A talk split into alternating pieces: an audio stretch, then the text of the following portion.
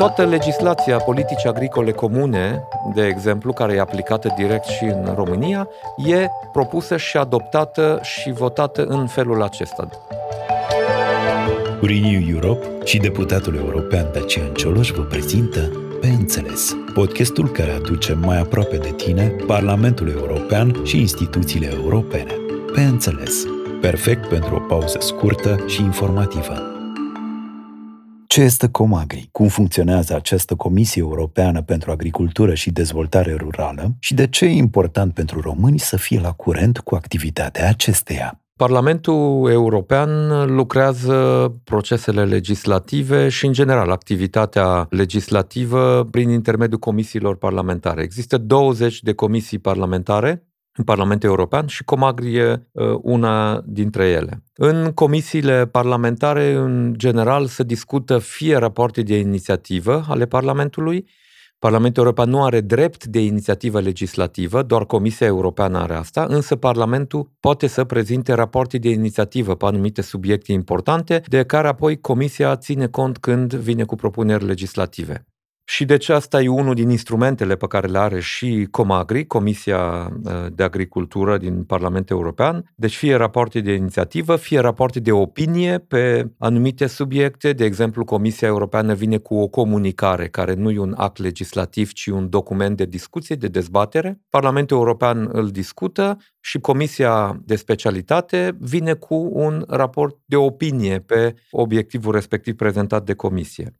Dar are și o activitate legislativă în sensul în care negociază și adoptă acte normative care se aplică apoi în toate statele membre, care sunt propuse de Comisia Europeană. Deci Comisia Europeană face propunerea legislativă, Parlamentul o dezbate în interiorul Parlamentului și se aliniază între grupurile politice, de obicei uh, desemnează un raportor pe fiecare act uh, legislativ, raportor care discută cu colegii din comisia parlamentară, care la rândul lor discută cu colegii lor din grupurile politice, vin cu amendamente, să negociază amendamentele în comisia parlamentară, după care se votează în uh, plen și se stabilește poziția Parlamentului. Odată ce e stabilită poziția Parlamentului, raportorul din comisia respectivă, în cazul de față din Comisia de Agricultură, va negocia cu reprezentantul Consiliilor de Ministri ai Agriculturii, care e cealaltă instituție co-legislatoare cu Parlamentul, și cu Comisia Europeană și negociază actul normativ care, după ce se ajunge la un acord, la un compromis, e votat în plenul Parlamentului, e adoptat și de Consiliul de Ministri și devine act uh, legislativ. Toată legislația politicii agricole comune, de exemplu, care e aplicată direct și în România,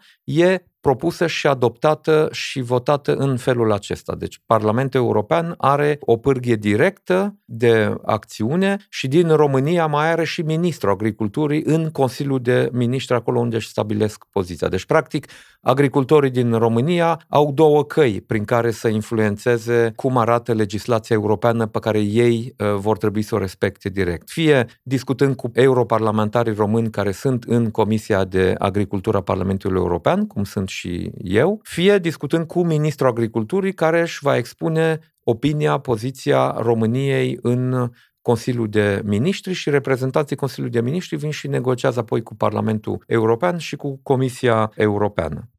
Dincolo de activitatea legislativă și de rapoarte de opinie, în Parlamentul European au loc și discuții, dezbateri. Deci, organizațiile profesionale, actorii economici, și social din domeniul agriculturii, agroalimentației vin și sunt audiați de Comisia Parlamentară, li se ascultă opinia, pentru că atunci când europarlamentarii lucrează pe legislație, se poate să țină cont și de părerea celor care sunt direct afectați de legislația care e decisă. Comisia parlamentară mai are un rol foarte important la începutul fiecarei legislaturi. Fiecare candidat de comisar trebuie să fie audiat în comisia de specialitate înainte de a avea votul pe instalarea Comisiei uh, Europene în plenul Parlamentului.